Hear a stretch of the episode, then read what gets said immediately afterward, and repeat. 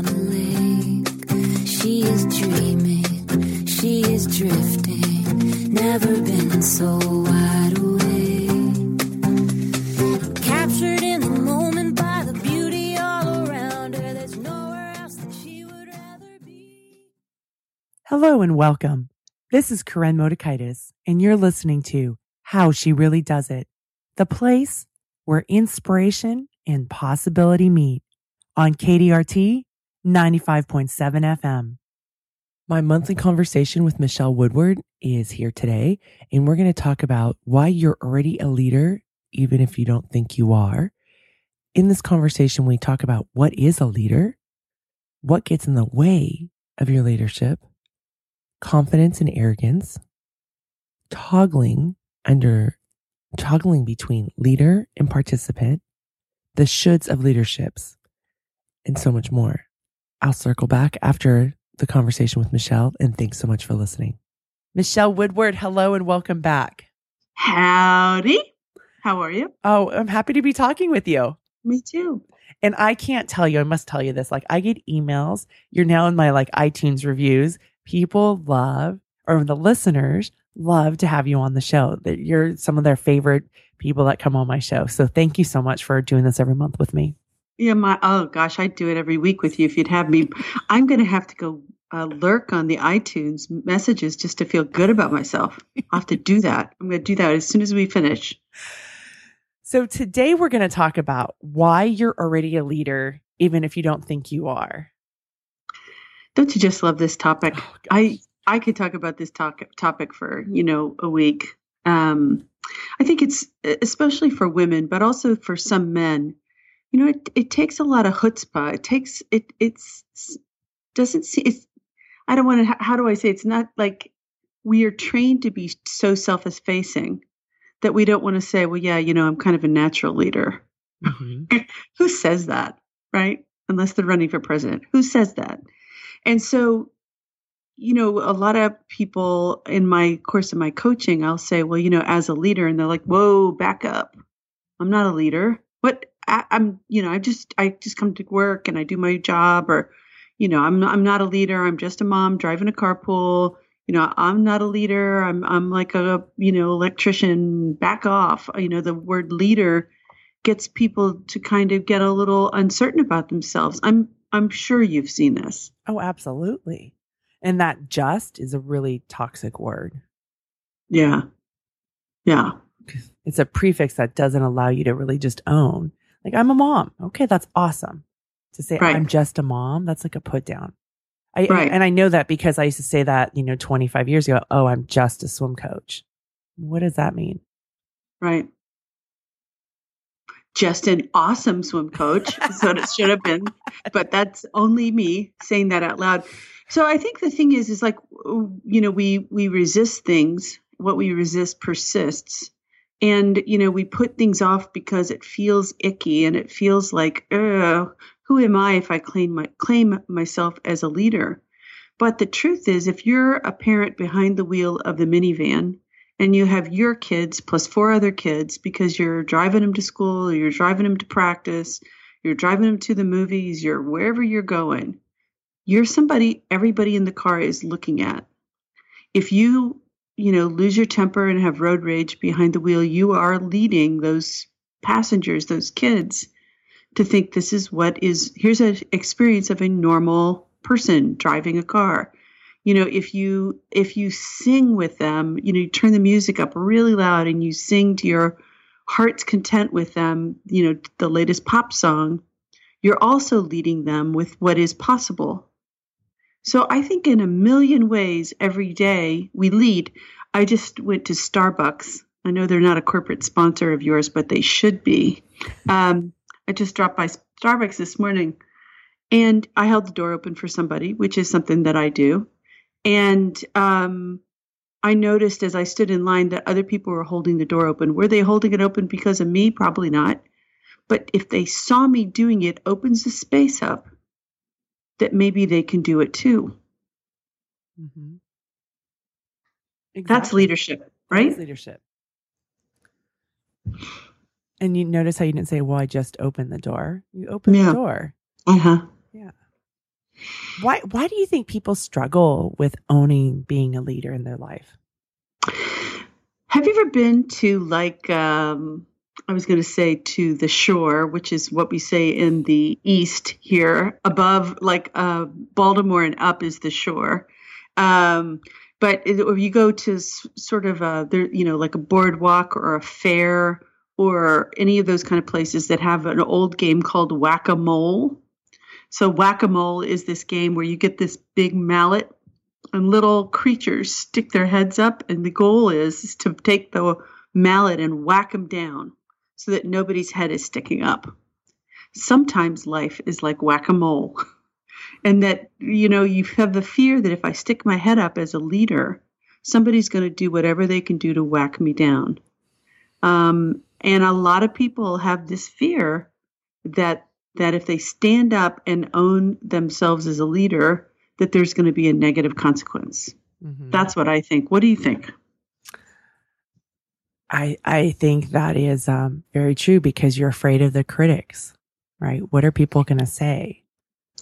Who am I to stand up and say I'll be in charge? Really? Who who you know, especially if you've got the imposter syndrome dealio going. You're like, uh, you know, they're going to find out I'm a really going to find out I'm a faker when I say I'll be the leader. Don't you think it comes from this belief that we're supposed to make everybody happy? I mean, as a leader, you can't make everybody happy. Mm-mm. But and the best the best leaders take that on board right? The best leaders know there's no way in the world i can make everybody happy. I'm i'm reading the biography of alexander hamilton Mhm. the one that's like eight inches thick. You know it's huge. Mhm. like i was so happy yesterday i got to the past the point where all the pictures are. It's like i am on the downslope now baby. I am close to you know i figured out where the um you know where all the acknowledgments and the you know the bibliography and all the all that stuff is and i'm like i got this much left.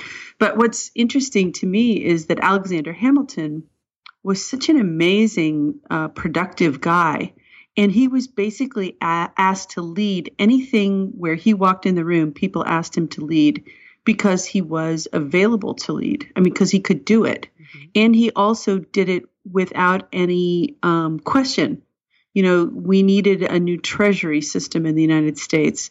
Alexander Hamilton figured it out. Not only like what our coins and dollars needed to look like and how much they needed to be valued by, but he figured out how to sell government bonds. Um, he figured out how to uh, get rid of our debt from the revolution. And then somebody asked him if he could figure out um, you know, how to do the Coast Guard. You know, it's like this guy could do freaking anything, and it was because he didn't have any trouble saying he was leader. However, um, no lesser lights than James Madison and Thomas Jefferson hated him, Mhm. hated everything he did, and was their his enemy from pretty much the get go. But that didn't stop Hamilton from having a vision and executing his vision. How did he not get in the way of himself? Like, how did he let go of or not even care that these people hated him? I think he did care, um, but I also think he he had the support of, of George Washington, hmm and so you know you kind of got a big ally there in the founder, you know, the father of the nation, right? And so he did take it personally, but he also felt like the the thing he was engaged in was so critically important to set the foundation for a country that was going to succeed for years and years and years and years. Um, that he he he wrote um, he wrote responses to Madison and Jefferson, but he did it under a pen name, um, so that it wouldn't necessarily be directly tracked back to him. hmm So it's it's a fascinating book if you're at all interested, but it really does show me it sh- showed me like what leadership really looks like. It looks like getting the vision, getting the buy-in from the key people, not necessarily everybody, but the key people. And then doing what you can do to get the resources together, to get all the the um, support together, and to come up with the novel solution that allows things to move forward. hmm You know, I think about this as as the executive director of the swim team and this nonprofit swim team, right, where um, talk about a lot of uh, vulnerabilities and anxiety and you know parents not sure if this is the right path. Um, one of the things that i've really had to as a recovering approval whore i've really had to make peace peace with is that there are people that i am either the most beloved or the most hated person in my community especially this summer and because i have to make decisions um, for the group right? And I think about the kids, but for the group, and I have to make decisions where people may not understand. But one of the things that I do for the most part, I one is I use my values, which we you and I talk about a lot. And yes. then the other is is that I also know that probably in 10 years, the parents are going to come back and be like, wow, you know, because they don't understand where we're going, but I know where we're going and I have the vision and I know and I have the experience and and so on. But it's so vulnerable that it triggers a lot of people. And so I become really hated. but I have to be okay with that.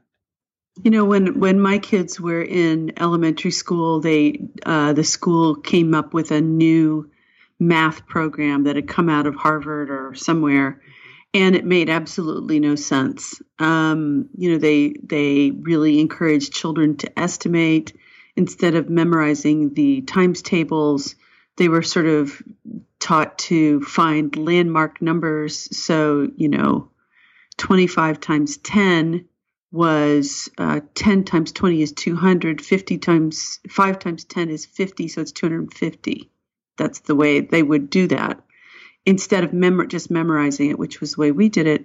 And the math made no sense. I couldn't help them with their homework. It was horrible. I was a big critic but the teachers are like, well, look, this the research says that by kids doing it this way, it's going to be easier for them to take on algebra and it's going to be easier for them to go higher in math. I'm like, I don't think so because my kid does not know what seven times 90 is. They just do not know. Mm-hmm. And how surprised was I when my kids got to algebra and it was a breeze. Mm-hmm. And when my kids got to calculus, it made sense. And it made sense because foundationally, the leadership of the school chose something that I didn't get. Mm-hmm. But in the long term, it made a huge, huge difference. So that is leadership. You, the, what you're doing with the swim team and, and what the decisions you're making, that is absolutely leadership. And the the um, plumber who um, shows up on time, does the job that needs to be done, works clean, um, is kind and efficient, is also showing leadership. Mm-hmm. I, I think we just have this big. I said just. We have this big, we have this bugaboo about the word leadership because oh, I don't want to be the kind of snotty, arrogant, assertive jerk who says, "I'll I'll chair the meeting. I'll be happy to chair the meeting." Eh. But you know, like that, because I've talked a lot this week with clients about confidence and arrogance. And so here I'd be interested in your thoughts. I really think arrogance is rooted in shame. And you know, I love shame, right?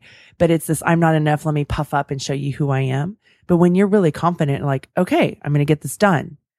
And, you know, whatever the decisions may need to be, if it means I need to figure out the Coast Guard, I need to do this, we're going to figure it out and get it done. We're going to make the best decision with the information we have now, get it done. It's not, there's not this comparison. I am better than you. It's, I have confidence that we'll get it done. And I, and I do think that that confidence and that arrogance get kind of put in the same bowl, so to speak. And then yes. people are afraid, like, oh, well, if I, if I presume to be a leader, then people are going to think I'm arrogant. But I'm right. a person who just gets things done. Like I want people that can get things done. If you say, Hey, I'm going to arrange hotels, awesome. Go do it. Yes, you're being a leader and there's going to be people that are going to be so thankful. And then there's always going to be the people that are complaining. Right. I think it's impossible to hold a growth mindset, referring back to Carol Dweck's work, it's impossible to be arrogant and hold a growth mindset. Because arrogance to me is um, an is is a creation of a fixed mindset. I know everything. I know everything there is to know. I'm I am a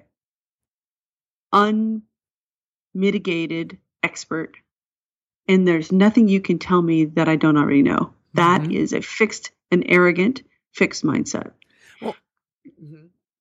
I was just going to say you could be confident and have that growth mindset. Mhm. It's like, it's plenty that I know, but I'm sure you know some too. Mhm. And then there's things that I may think I know and then realize I need to learn more. Right. But so you're willing to make mistakes. I mean, that's the growth mindset, right? If I get 64% on a test, like Carol's thing, the research had shown, I can go, wow, what can I learn? You know, what is it that I don't know? Let me go learn about this versus the kids who got the 64% on that test and said, oh, see, I'm a fraud. People know that I Right. don't really know anything. I better go hide away. And that's all shame. Right. I think if you combine Carol's work and Brene's work, a fixed mindset again is rooted in shame and a growth mindset is rooted in, you know, compassion or love or confidence, whatever the word that, you know, you feel comfortable in, where like what I know or don't know is not a reflection of who I am as a person or my worthiness. But a fixed mindset, it's definitely tied to your worthiness. Absolutely. So, you know, I, whether it's being a leader or being an athlete, right? Because that's those are the worlds that I work in. Anytime I think you're in that position where people can see you, I do think what gets in the way of really owning that leadership is that we're afraid that other people are going to criticize or they're going to judge us. So let me not put myself there because I don't want to be vulnerable to that. What do you think? I, I I have been toying with this thought recently that the majority of human beings hate hearing the word no.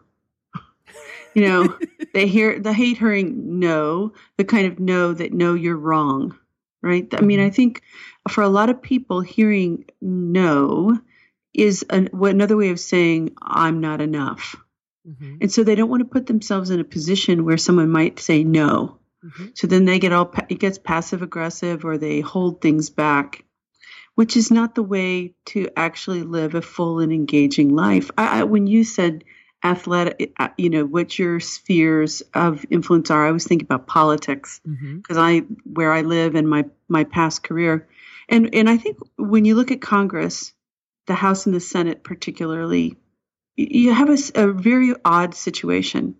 Is that each member of Congress, whether they're in the House of Representatives or they're in the Senate, we just use Congress to be everybody, but a lot of them are former mayors, former governors, um, former CEOs, uh, former business owners, people who have been solo contributors. Uh, they've been leaders in their own communities.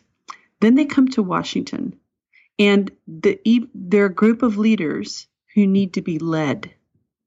So that's why we have, you know, we have the majority leader, the minority leader, we have the Speaker of the House, we have all, you know, the entire whip structure, which is the assistance to the leadership. And there are times when a leader in politics needs to be a really great listener Mm-hmm.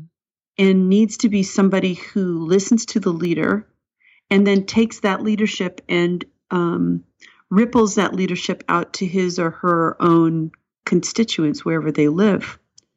And the successful leaders in Washington are the ones that can toggle between right now, I am the leader, I am the member of Congress from this district, I'm the senator from California.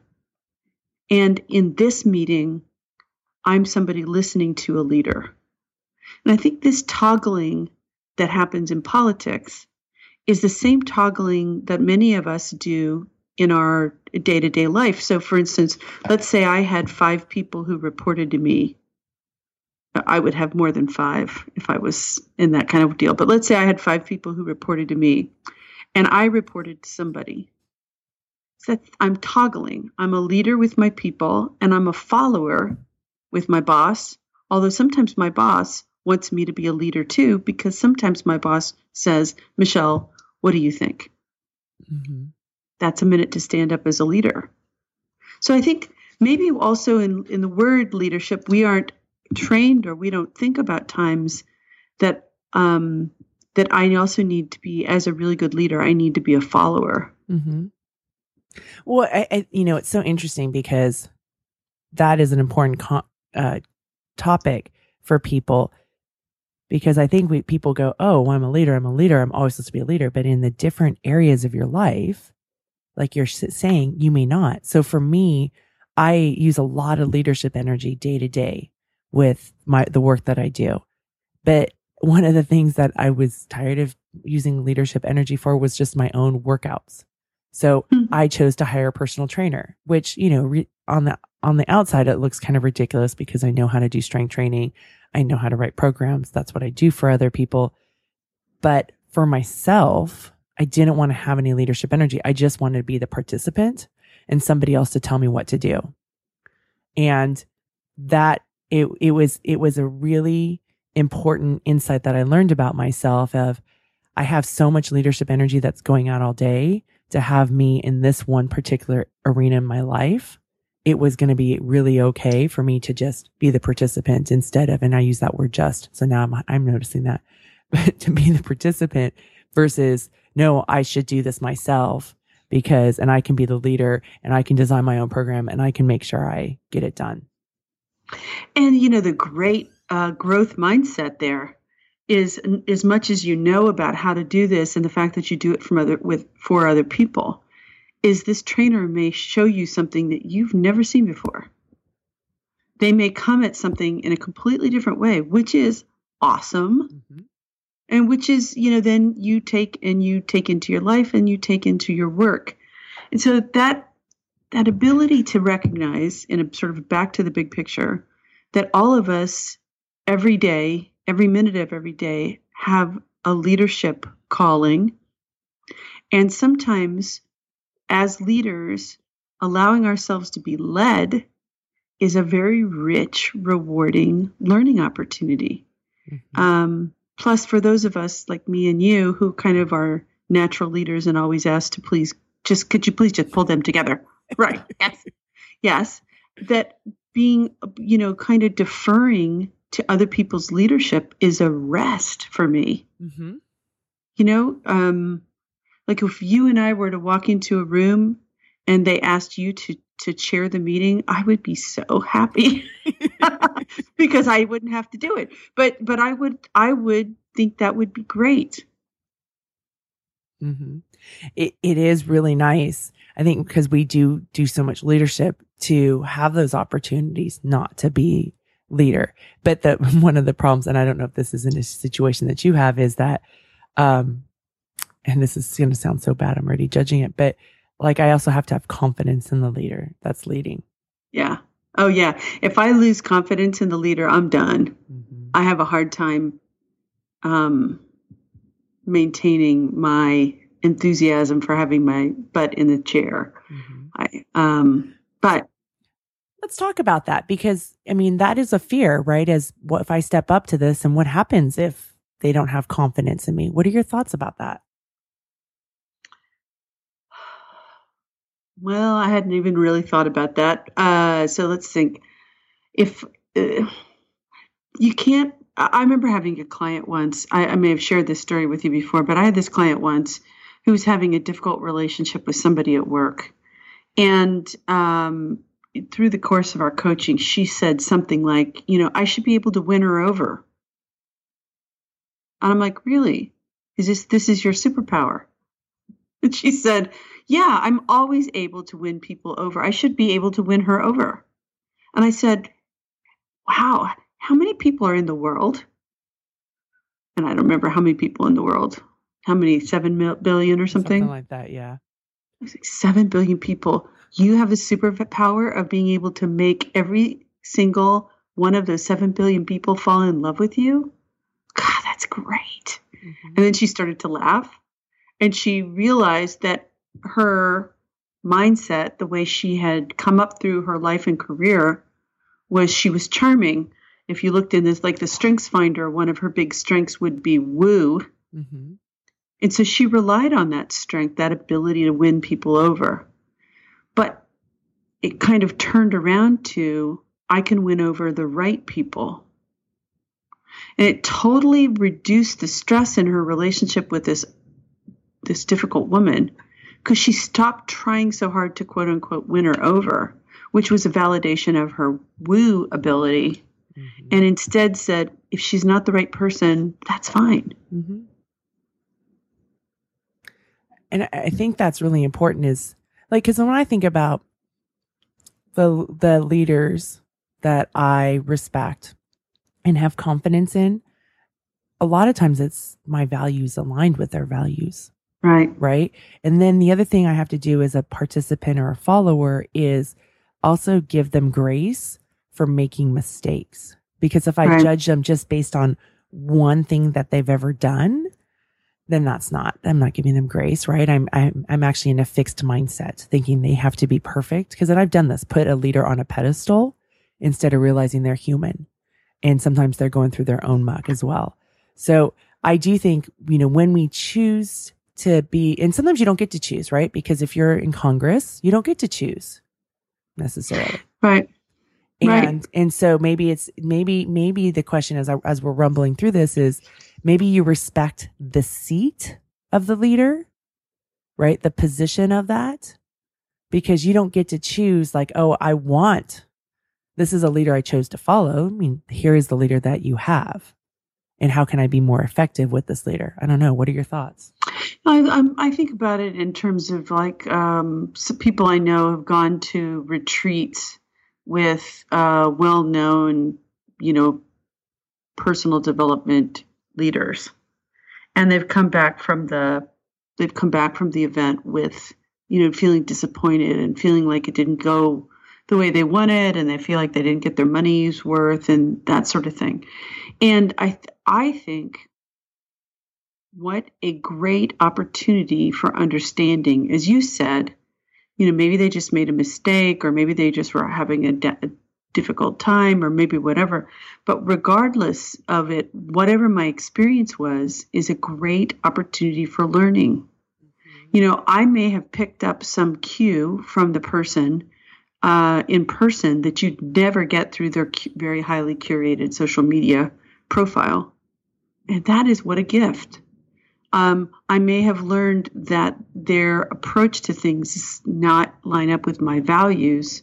What a great gift. What something to learn there. Um, and it, you know, you may find out later, um, you know, that they had some big loss. So again, it's like stepping away from the the judging decisiveness of it to say, wow, what is there for me to learn here? You know, I was following this leader and I got disappointed. What is there for me for me to learn about me in that?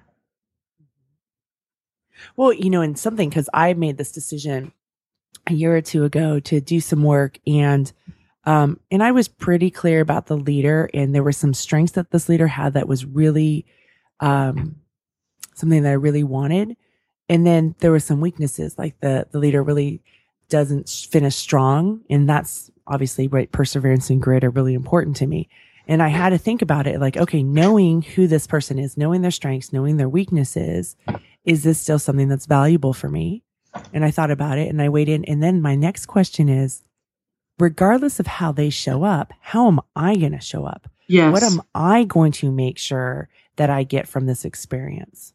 Right? Instead of being dependent on, well, did the leader do things, right? Because it's so easy to fall back into that. And it was, how am I going to show up? And so every time I was interacting, I really was adamant about Koren, you must show up, you know, learn what you need to learn, get what you need to learn. And that was such a pivotal thing where I, the, their weakness did not become my problem. Does that make sense? So fantastic. I mean, and and you know, it pr- calls to mind that um, old statement: um, "Be the change you wish mm-hmm. to see." Mm-hmm. Right, and a lot of people that's really a hard statement. Be the change you want to see. Who am I to make change? You know, who am I to think I could possibly make change? And then who am I if I'm really that powerful that I could make change? Holy cow! Mm-hmm. I have to look at myself in a completely different way. And I, I, I think in my work, I think one of the biggest challenges people face as human beings is is being more gracious and open with their definition of self. You know, oh, I'm just somebody who works, you know, for minimum wage. I could never make anything change. Is is like such a limited mindset Mhm. because if i'm if i'm working at, at a fast food restaurant for a minimum wage you know how i conduct myself in the course of that work makes a huge difference to everybody i meet everybody i encounter and all my coworkers. Mhm. um and you know so i can complain oh the you know none of us ever talk to each other. I can complain about that. But then i could be the one who starts talking to other people which is leadership. So when I started coaching swimming, really, really coaching swimming in 1993. So it was what, 23 years ago. I- coached a little bit before then, but, and I live in a highly educated community where there's a lot of MDs, JDs, and PhDs, right? A lot of Ds. And we live next to the state capitol. So really highly influential people. And I was like, oh my gosh, I'm just a swim coach. And I think back then I was making minimum wage. And I used to see that and I just thought I was less than. And now, you know, I'm still a swim coach mm-hmm. and, and I'm, and I'm not, you know, my husband's this coach that has Olympian, has coached Olympians. I'm, I'm just, I'm a coach. I coach swimming. And I almost said just. you said you did say I- it I- i'm just gonna just gonna throw that in there Mhm. catching myself. It'll be like should. That's pretty much out Right. of my vocabulary now because mine of you. too and and I have a fancy title, right? The executive director of a nonprofit. So I can use that and I can pull that out. But really I'm a swim coach. And that is my way to change the world. And there are some people, and I've had a parent say this to me some years ago, and I coached this kid for a really long time. And he said, Oh, I just wish I had a life like yours, where you just lifeguard for a couple hours a day. I almost fell over when he said that because there's a big difference between lifeguarding and sitting in a chair, which I've been, and coaching somebody and training somebody Mhm. and teaching somebody and helping them overcome obstacles, right? Which I'm really good at. And I was like, wow. I said, interesting that that's how he sees me. Right. Mhm. And, but I didn't, I didn't buy into that 23 years ago. That would have been a total trigger. So you're not worthy and all of that. And so for me to do my own work of, and I can own that this is my way to change the world. Cause at one day, and I don't know if I told you this, I was at the gym, I don't know, a couple of years ago, and they had something about, um, uh, uh, sex trafficking in young girls. And all of a sudden I, I just saw it. Like I didn't even hear it because it was just on the television at the gym. And I thought, Mhm. oh, that is horrible. That is important work. If I was really doing important work, I'd be doing that. And I started to beat myself up. Like, really, Koren, you're changing the world. You're in an affluent town teaching people how to swim. Right. And I thought about it some more and I said, well, that's right now not my work to do. And then I thought about our friend Indrani right? Mhm. That's her work to do. And I was like, I am so thankful that there are people out there doing this and I really support that work. Right now, that's not my work, right? But right now, if I can teach young kids how to be confident, how to be courageous, how to treat themselves with compassion, what kind of leaders are they going to be in their own lives when they become adults? So my work is important. We can think it's frivolous and it's, it's just swimming. And I purposely said that just, but I'm I'm training hopefully future or I am training future leaders, right? Especially in the context that we're talking about, so that they can show up in their lives and do the work that they're meant to do. So that really helped me reframe instead of judging like, oh, this is just frivolous, it's swimming. Like the the work that I'm doing and how I'm making my impact, it's it's my area of expertise. It's a sport that I love and there's so many learning opportunities from that, right? Where I can help people grow as humans. Yeah, and we the whenever those things happen in my life, like oh my gosh, I should really do something in sex tra- trafficking, or I should really run for Congress, or you know whatever, you know something comes up. I always think, what what do what do I think I'm going to get? Mm-hmm. What what is missing to make this an appealing thing? And you know, it study after study has shown that the biggest motivator for human beings is that sense of meaning, that sense that what I do matters. And so rescuing a child from sex trafficking, it's meaningful. It matters so much. To me, that's like that's the the yearning, that's the longing. The longing is to make a difference in somebody's life. And so then uh, my way of thinking is okay, so where in the world am I making a difference? It may or may not be in the sex trafficking field, but this has come up to make me aware that I'm disconnected from my purposefulness. And so that allows, whenever I have that kind of, you know, siren song of, you know, you need to do something different, I try to look at it and say, well, so what is it showing me is missing? And then whatever is missing, that's what I need to attend to. It may mean that I need to volunteer to help with sex trafficking situations, but it also may mean that I really need to um, be grateful and and um, honor what it is that I do now. Ooh, I love that. Honor what I do now. Why is it so important to honor what we do right now? If we're wanting to be like strive for something more, why is that so important? Well, because I think so many of us run our lives by, you know, checklist, right? So I check that off, it's done. What's next? We get in that feeling of there's there's always something next. There's always something needs to get done. Um, and so we don't stop and say, "Well done, well done. You did that very well. You have, you know, you have everything you need." Mm-hmm. Right? I don't need a new couch. I already have great couch. I have actually have several great couches. but do. yeah, I do. But so, but my point is, is that we're kind of as a society, like new, next, next, new, new, next, instead of saying this, this right here is really good. This right here, what I just accomplished, I'm going to sit with this for a while because this feels really, really good. I was talking this morning to somebody, uh, last night actually, uh, to somebody who's about to go on a trip to Lake Como in Italy. And of course, I said, Oh, George Clooney. And she said, Yes, my close friend, George Clooney. Ha ha. You know, we started to, to, to joke about, um, George Clooney. And the the interesting thing is is that she wasn't sort of like I don't even know how to say it. Her energy was not like how great I get to go to uh, Lake Cuomo, mm-hmm. Lake Como. You know, how wonderful that I have a life that I get to do something as special as this. It was sort of like, yes, and as soon as I get back, I have to X, Y, Z. Mm-hmm. Like, no, love Lake Como. Be present with Lake Como. Be grateful that you get to go. Love every single minute of it. Experience it. But don't you think that there's that fear of like, oh, I don't want to be arrogant if I really love it. If I really just say, because, you know, because it could be, I'm going to Lake Como, who am I? You know, I don't want people to think I'm arrogant about it. So there's that vulnerability of like, if I love it, people are going to think I'm thinking I'm something more than I am. What do you think? Right.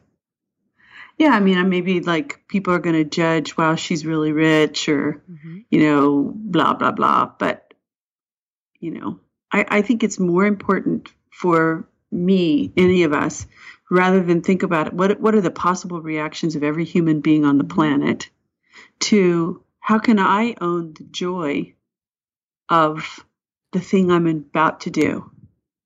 It's not like, oh, I'm going to Lake Como and I know you peons will never have that opportunity.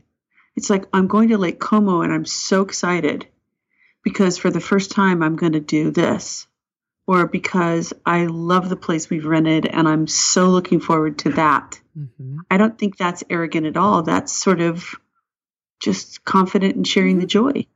But there's not, there's, I think arrogance has comparison in it. Look yeah. at me, look at you, which is all shame, right? Where right. confidence is you just own it. Right. And you can really have pleasure in it, but you're not saying I'm better than you. Right. Right or you're better right. than me. You're out of that whole comparison game that we get so caught up in. And maybe that's like bringing it back around to the idea of leadership, right? Is that it's like um, me standing up as a leader doesn't mean that you can't also stand up as a leader. It doesn't mean that 50 other people couldn't stand up as a leader. Mm-hmm. My, but my owning the fact that every day I lead myself, if nobody else, I lead myself in accordance to my values, and my choices support my values and my strengths, my priorities. And I do that. And so every day I'm a leader. And because I'm a leader in this realm, it's possible for me to lead in other realms too and have the kind of impact that I think so many of us are really hungry for. Mm-hmm. But that's where I think it's so important when you lead yourself in accordance to your values, your strengths, and your priorities. Because now you practice that, you learn how to develop a relationship where you you are in alignment with yourself, you can trust yourself, mm-hmm. and then Mm-hmm. you can go and lead other people. And you're not trying to prove to other people, you just go and lead. There's that word Right. again. right. But you, Just you go. I was the first thought you went lead. I'm like, yes, we're talking about leadership. You're going to say lead. Oh no, you said just. should. Oh, I did say that. Just. Yes. No, you didn't say should. You said just. just, yes. You lead and th- that that that practicing leadership with your values is so huge. And it doesn't have to be this um there's no right or wrong, right? I mean, that's the growth mindset. We Right. we learn, we make mistakes, we fall down, we get up. And if you can really if you really are willing to lead, you're also willing to own your mistakes and look Mhm. at and go, okay, what can we do to get better? We uh we just had our championships, I guess, a few weeks ago, and um the there was a lot of hoopla. I think we won like five four hundred points or something, and it's so interesting because the way when I was going through the results in the meet, I'm like, okay, wow, we did really well here. Here's areas of improvement. This is what we can work on for next year. That's how I was going through the results, right? And Mhm. and um, and some of our kids who hadn't really um, had a great deal of success, and they may have been on the team for many years. They they had a really great weekend, and uh, we were out to dinner that night, and some families came and they were really upset because some of the other teams said that we had cheated. And that- Oh, yeah. And this this actually happens quite a bit. You know, when you're successful, let's take them down, right? Because it's easier to take somebody down than to actually look within and say, what can we do better? And how can we get better? Or what do they have? What are they Mhm. doing that we're not doing? We don't want to own our own stuff. We want to just take somebody down. This is very, very common. And so a lot of these parents were talking to me and they were really upset. And I and and they had said, Well, you know, they're this isn't fair. They're taking this away from the kids. I go, no, we won and your child did this and nobody can take that away. There will always be haters. And this is an opportunity for your child to take a look at here's what people are saying. Let's look at it. Did we cheat? right. You know, I mean, the answer is no. And isn't it interesting that when when people were accusing us of cheating, they weren't looking inside their own house, so to speak, to say what can we do better. But what was I doing? I was looking at okay, what can we do better for next year? Because last year we didn't win, right? Right. And so last year it was, and you know, um, we were looking at okay, what are the things, and we worked really hard at a few things to make sure that this year was different, and we accomplished that right? And that's going back with inside, right? Where you go back inside of what are your values? What are your strengths? What are your priorities? Instead of getting into this comparison game and then Yeah. trying to take somebody else down. Right. And to even the comparison game of like being in a meeting and seeing somebody leading really beautifully and really leading well, that is not a referendum on your worthiness, somebody else's like excellent leadership skills. It's again an opportunity for you to be the leader of your own your own kind of way and see what you can learn from that human being. Um, and that there may be a day when you're the person at the front of the room and that particular leader is ta- is taking your lead. Mhm. I mean, how many times, like, I can't tell you how many times I have, well, I mean, your word of should, you told me that years ago. And I have loved that, like letting go of should from your vocabulary because it's a judgment Yeah. word. And how many times I've sat in a room or been on a call or something where there's a leader that says something or does something. And I sit there in fascination. I'm like, wow, that is so good. I am taking that and going to use it. Now I'm not going to steal Yeah. something. I mean, I'll give attribution. That's fine. But I, and, you know, I won't say, oh, I created this. Like you should never use the word should. I mean, you're the one that Right. told me that, right? Or the yay me's Right. and I use that. Yay me! But that, I mean, there's so much beauty in that. Like somebody, instead of the, oh my gosh, they're so much better than me and I could not even do anything like that. And that's so horrible. It's like, take what you need. And that's I, really what I did a few years ago when I did that, you know, that, that training with that leader was I told myself, Koren, it's up to you to take what you need. To come in here. Why are you doing this? What is your intention? What do you want to learn from this? And make sure that whether it's delivered or not, you either are willing to ask the questions if it's not delivered or you learn this. This is up, this is on you. And that was really me being a leader in my life versus, you know, in my life as I was a participant. Does that make sense? Yes. You know, popped into my head is um, the National Gallery of Art in Washington, D.C. is this beautiful um, facility. And there's one wing which is more modern, kind of modern art. And there's the other wing which is more like historical art, you know, back from thousands of years, right up into to modern, you know, I don't want to say modern art, but more uh, current era art, but more of the traditional side. Anyway, um, you can walk in there. I, I, took a visitor with me, and we went around the corner into the Impressionist swing. And as you walk in there, you see Van Gogh's Starry Night. You see Monet's uh, Water Lilies. You know, you see all these paintings that you've seen your whole life on the back of playing cards or on a postcard from your nana or whatever. Here, they're the real pictures. And my friend, who's a very sophisticated, very worldly person, went like this. because that's what I mean. You can't help but see original Van Gogh and Picasso and Monet and Manet and all those painters and not go, oh. Now, here's the difference is that I don't think, oh, oh gosh, I should never pick up a paintbrush because I can't do mm-hmm. that. Mm-hmm. Right?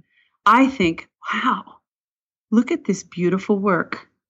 Look how wonderful this is. Look at the joy and the contemplation going on around me. It can inspire me to paint. I, I doubt I would ever be a Van Gogh person because I've never had the training and I'm doesn't seem that's where my talent flies. But the difference in knowing your own confidence, having your own understand yourself, knowing your values and your strengths and your everything is that when somebody demonstrates outstanding leadership, that is not a um, signal for me to step back and be nothing. It's I should go oh, just the same way I do when I see a Manet or a Monet or Degas mm-hmm.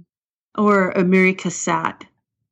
And that is like if there's like the message about leadership, it is you can see someone in their leadership strength and it takes nothing away from you. Mm-hmm.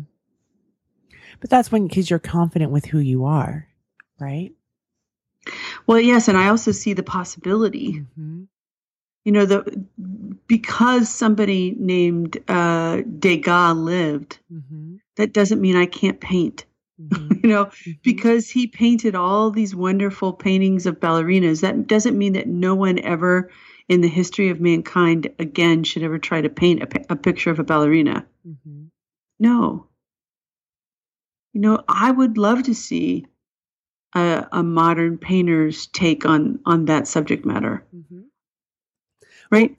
I love it. I love how I talk about swimming. You talk about politics or the right or painting, paintings. Right. right. We all talk about it, but they're they're we're talking about the same thing because like yes. I, I can see in the swimming world where you know the Olympics are starting. I think tonight, and you can say, "Oh, Katie Ledecky, I can never swim like that, so I try." And, and and the reality is, is that there's 39 Olympians in 2016 on the swim team. There's very few people that get that opportunity, but you can still have so much growth and fun and trials and tribulations by being a swimmer. It's like what you're talking about being painting. We may not be able to do those works of arts that are going to hang in a national gallery, but there's so much that we can learn and express in our own work. Yes. And if I wanted to get back into swimming, um, my goal would not to be to be Katie Ledecky. My goal would be to be Michele Woodward. Ooh, well said. Right? Yes. And so Katie, God love her. She's you know great. She's, she's demonstrating such focus and such commitment, such grit. But Michele Woodward's goals as a swimmer might be to um, take the stress off my knee mm-hmm. um, might be to finally master the flip turn. I'm just saying for my own Mhm. self. But like instead of going in and saying I have to be as good as Katie Ledecky, a once in a lifetime kind of athlete, or there's no sense in doing it, is the fixed mindset. Instead, saying, if I go into this, what is it that I want to accomplish? What is it that's going to make me feel that I'm as good as Katie Ledecky in my own heart and mind? hmm And for me, doing a flip turn might just be it. I'm not sure, but it could be. I'd be all I'd be all like Katie Ledecky. Ah! No, but you know what I mean. Why not go into it saying, if I was going to go to Michael's right now and pick up uh, some paints and a canvas, I would not be thinking I'm going to do Starry Starry Night mm-hmm. right? I would be thinking, what is it that Michele Woodward wants to express via this canvas? What do I want to learn about myself? What do I want to say to the world if mm-hmm. I'm going to ever show it to anybody? We we do this annual event on the 4th of July. It's our Monster Tough Biathlon. And a lot of triathlons are not in a swimmer's best interest. It's like one lap or even like the Ironman. It's a three mile swim compared to running a marathon, right? So it's all, it's never in a swimmer's favor. So we do this Monster Tough Biathlon where you swim a mile and then you run, I don't know, it's like a mile or a mile and a half. And we, and, and it's great because, you know, our swimmers do it, parents can do it and it can be competitive and it's age appropriate. But uh, some parents don't want to do it because they're like, oh, I don't want to look like a fool. And there's some really good athletes. And we had this one mom who is actually, um, I'm not going to say she's a professor from campus, but I won't say. But and my husband goes, look at you. You know, you're willing to be courageous and go and do this. And what kind of role modeling are you doing for your daughters that you're saying, look, I may not be fast, but I'm going to get in and I'm going to do this and I'm going to finish. He goes, that is, that is so important, right? It's not about just winning the event. It's how do you show up? And the fact that you're saying, okay, I'm willing to go and do my best in spite of all these great athletes around me who are going to come in, you know, 20 minutes before me, Yeah. right? That is, that is in essence of being a leader because she's being a leader within like her own family and then also being a leader amongst our community where people Yes. say, wow, look at her. Right. Right. Well, Michelle, thank you. Thank you. It's always a pleasure. Love talking with you. Thank you so much. too. Do you now believe that you are a leader? Because when we first started the show, it was why you're already a leader, even if you don't think you are. And I hope we gave you enough examples of how we can be leaders in so many different aspects of our life. Maybe your title is CEO.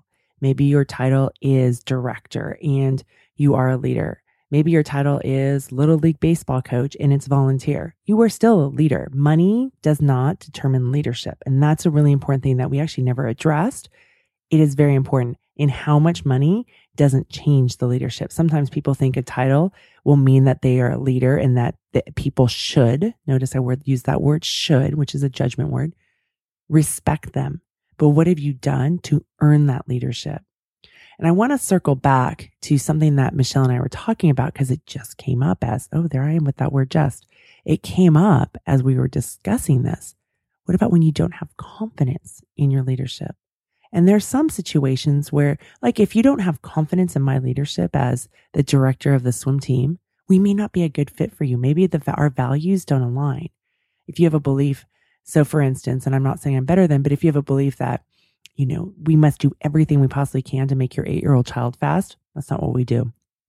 So we're not the right fit. There's other teams that can do that. Go do that. If you don't trust my leadership, we may not be the right fit and you need to go do that. And I have to be really comfortable with that as a leader. And again, I was, I'm in a recovering approval whore because, and I use that word and I know I have some listeners that don't like that. Let me talk about that for a second. Language is really important. And if I said, oh, people pleaser, that's just too gentle. I am a bit dense about things. I'm working on that. And for me, when I think of being an approval whore, that goes against my values because I never want to sell myself out. And I realized I was selling myself for other out for other people's approval. And the cost was really great. And I, and I partly, I mean, we're conditioned, especially as women, we're programmed. That's what you need to do. Get other people's approval. Be well liked, be liked, you know, uh, do whatever it takes. Well, to a degree, right? And I don't want to sell myself out. So for me, I really have to use that word because it reminds me don't sell yourself out. Don't be an approval whore. And I'm a recovering one, and there are times I can step into that. But one of the things I really had to learn, and especially I really got it down this summer, is that whether people like you or don't like you, it has nothing to do with you. It really, really doesn't. If somebody doesn't like me by the way that I lead, our values are probably different. And, and I can do that because I'm not rooted in shame as I'm talking about this. I'm not, it's, it's like when Michelle and I were talking about confidence. Confidence is rooted in love and self love. Like, this is what I can do. Like, if you asked me, could you jump in and swim 500 yards of freestyle? I could do that. It wouldn't be very fast. I couldn't do what I did when I was a collegiate athlete, but I could swim 500 yards of freestyle. It'd probably be pretty ugly, but I could do it. I have confidence. It's not, there's not any drama around it. And it's not about, let me prove to you. There's none of that. Proving is rooted in shame. It's that I can do it. If you ask me, can you cook a four course meal? I'd say, well, no, I can't because I don't know how to do that. So when you have confidence, it's not about being better than somebody else. It's are you able to do it or not? And when you come from that place of confidence and not arrogance and not comparison, because that's rooted in shame, you can make decisions and you can realize that not everybody's going to like you. Not everybody's going to be happy. And it can be really difficult and it can be painful. I'm not saying that it's really easy. And I'm not saying that I sit there and go, oh, yay, yay, me. People don't like me. But I remind myself that it's not about me. Like, think about it. The people that you don't like, why is it that you don't like it? Like them. Maybe they don't keep their word. Maybe you think they dress too flamboyantly. It's your judgments about how somebody else is supposed to be if they want to dress flamboyantly, which I actually have no problem with, that is up to them. If they want to spend a lot of money on meals, that is up to them. It's not my wallet that they're using, but we tend to judge others and believe that they should follow what we believe. And that is actually counter what we've been talking about, you being the leader of your life. So whether people like you or not, that's really not your business because it has nothing to do with you. It's about, are you showing up and being your best self? Are you showing up and being the leader of your life and working in the world and being a leader, like Michelle talked about? One is you're a leader and then you're also a participant. And there's different aspects and by paying attention. Being a leader doesn't mean you know it all and that you're only right and everybody else is wrong. That's not being a leader. And it's going to be hard to find people to follow. Sometimes it won't be, depending on um, the people that you have. When you're a leader, people are going to love you and they're going to hate you. And to know that if you're going to be great at something, people are going to love you and they're going to hate you. That is just the rule. So even in athletics, one of the things that especially young girls struggle with is that when they become better, it creates problems and there's a dynamic within the groups. It can create problems with the families and the parents because somehow we think, oh, if she's better, then I'm now left behind instead of looking at it like we were talking about and being inspired and going, wow, if that's possible for her, what's possible for me? And really being inspired, inspired. One of the reasons I've done the show now for almost 10 years is that I wanted you to be inspired to see what is possible and so that you can show up in your life, right? It's that windows of possibility. What's possible? That's a curiosity mindset. That's a growth mindset. Looking at that and committing to something and going forward with it. So as you think about being a leader in your life, think about what are your values? What are your strengths? What are your priorities? And Michelle and I talk about that a lot, but it's so important. You know, how do you want to show up? You know, who do you want to be? What is it that you want to accomplish? You know, in what areas are you a leader? And what areas are you discounting your leadership? I don't want to be a leader in my physical activity of working out. I really don't. I've done it for a number of years and right now I'm really happy to hand that over. There's some other areas that I really, really want to be a leader in and I am. One would be the swim team that I run. But pay attention and there's not a right answer. That's something that's really important. I think we get so fixated. What's the right answer? What's the, what's the holy grail? There is none. What works for you? That part's really important. You know, And as you lead, notice what starts to get in the way. What are the rumblings in the back of your head that are you afraid that, oh no, they're going to hate me? Or maybe I'll lose this friendship. Well, thinking about that, if you're losing a friendship because of how you choose to lead, are you okay with that? Are you not? Leadership means that you make hard decisions. And I'm not saying you're like, screw you and the rest of the world, I'm leading. It's making hard decisions. It's saying what's okay, what's not okay when you lead. And then it's also making hard decisions about what are your priorities. Because unlike that Enjoli commercial that did a lot to my brain, it really programmed my brain. Those of you who are in your 40s or older, you may remember it was from the 70s. And it was that woman, it was a perfume commercial, you know, where you can pick up the bacon, you can fry it up in a pan because you're a woman. You know, it's like you could be all the things. You can make money, you can be the sex goddess, and you can have, you know, I don't know, all of this. We can't be everything. So thinking about what it is that you want to be, thinking about what your priorities are. Where do you want to be a leader and where are you okay and comfortable with not being a leader? And I have to say that was hard practice because I was always so leadership and I can get still stumble in that. So leader, so leader, so leader. I would actually go black and white and then go totally not leader. And instead, it's that toggling that Michele was talking about of, okay, where am I? How much do I want to contribute as a participant? And then how much, how much do I want to contribute as a leader? think about that. Thanks so much for listening today. And I'm smiling big for you. On a lake, she is dreaming, she is drifting, never been so wide awake. Captured in